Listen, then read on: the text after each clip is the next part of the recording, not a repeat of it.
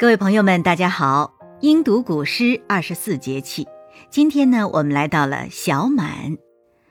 小满节气呢，一般是在每一年的五月二十号到二十二号之间，在咱们北方呢，正是春夏相交的时间，天气呢不冷不热，正是一年当中最美好的时候。而且这种渐渐接近完美，却还是有那么一点不足的状态呀，也正是人生最美妙的时刻。尚未圆满，但是又可以呢，心安意满。小满一到，就要进入雨季了，而且呢，往往会出现持续的大范围的强降水，所以民间有“小满小满，江河渐满”这样的谚语。另外，这个时候也是北方啊麦类这些夏熟作物籽粒开始灌浆的时候，而且呢，只是小满，尚未完全饱满。小满这个节气，我们来读一首应景的诗，北宋著名政治家、文学家、唐宋八大家之一的欧阳修的一首《小满》。夜莺啼绿柳，皓月醒长空。最爱陇头麦，迎风笑落红。这首诗呢非常好理解，说小满时节呀，夜晚是最迷人的，夜莺在碧绿的柳树之间婉转歌唱。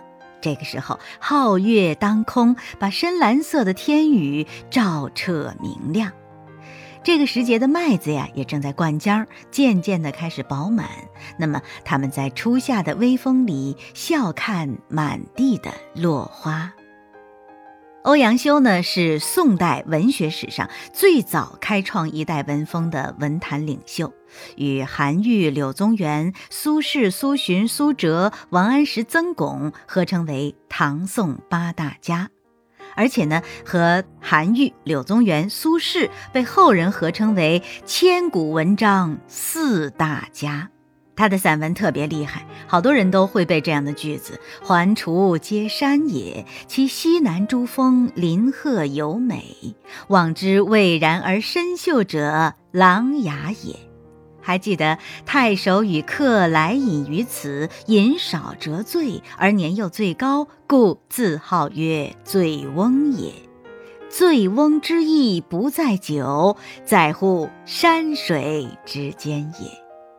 对，欧阳修呢，就是写了这一篇《醉翁亭记》之后，给自己取了一个号，名字叫做“醉翁”。我们呢，其实前面已经说了好多唐宋八大家的故事了，但是呢，还有好多人说，哎，这唐宋八大家八个人背不下来呀。那么，其实要搞清楚他们之间的关系啊，就觉得非常好记。我有一个非常好的记忆方法，叫做分段记忆法。也就是说，有一些知识啊，它是并列的，而且数量超过了五个，这样的情况，我一般就会用分段记忆法。因为你知道，心理学家说啊，一般人的记忆是很难一下子记住超过五个并列的差不多的东西。你可以试一下。呃，因为这个原因呢，所以我总结了这个方法，叫做分段记忆法，就这么派上了用场，叫做化整为零，根据每一段不同的逻辑来。记住这八个人，唐宋八大家，对吧？那么你要是一起记住，非常不容易。但是你可以把它分成三个部分，比如说第一个段落，唐朝的，唐朝呢就两个人，韩愈和柳宗元。这个前面我们已经讲了好多他们的故事了，有动人心魄的，有感人肺腑的，是吧？那么这两个人我们已经非常熟悉了，非常好记，他们是唐代的。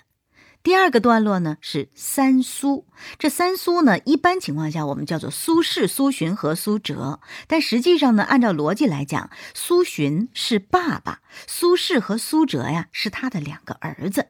苏轼比苏辙大了三岁，而且苏轼他这个轼呢是指古代的车，车厢前面用作扶手的那一根横木叫做轼，那么辙呢就很好理解了，就车轮压出的痕迹。苏洵就给自己的两个儿子取名，一个叫做苏轼，一个叫做苏辙。这中间的关系其实还是很好理解的。这三个人呢非常重要，他们叫做一门三父子，梅州三苏，那是名动古今。为什么叫梅州三苏呢？因为他们的家乡就是梅州，四川的梅州。哎呀，说起这一门三父子，这三苏啊，那真是古今中外所有读书人的梦想。谁不想自己家里也出这三苏啊？啊，当然后面我们会详细讲这父子三个人的有趣儿的故事。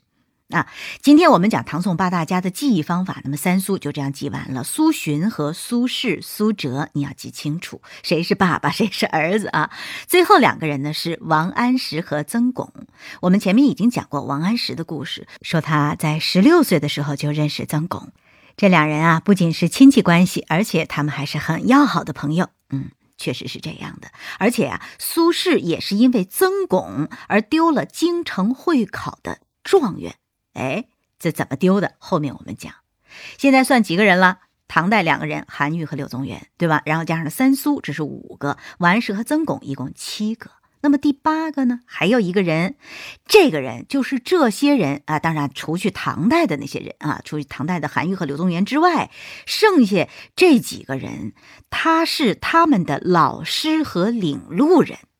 谁呀？就是欧阳修嘛。哎，不仅如此，不光除了梅州三苏，还有这个王安石和曾巩之外，像司马光、包拯，就是包青天啊，这些北宋著名的名家都是出自于欧阳修的门下。这个欧门啊，那真是德高望重，桃李满天下，厉害吧？要说起这些人之间的关系，那真是纷繁复杂，互相之间相爱相杀，纠缠不清，比所有的小说都难写多了。就像前面我们说到苏轼的时候，我说啊，大纲一下子就写了十集，后来觉得呢，咱们这个系列讲二十四节气嘛，这都是一首一首的小诗，所以每一篇不宜太长，一下就砍掉了一半。后来又砍了三集，那真是砍得我身心俱疲，拖了这么久才更新。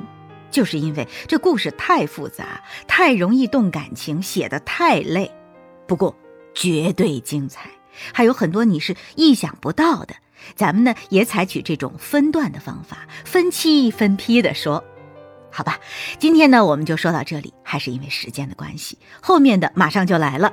明天我们继续读诗。如果你喜欢，我们就一起关注英伦伦在喜马拉雅的这个专区，订阅《英读古诗之二十四节气》这个专辑，以后所有的更新第一时间您会得到消息。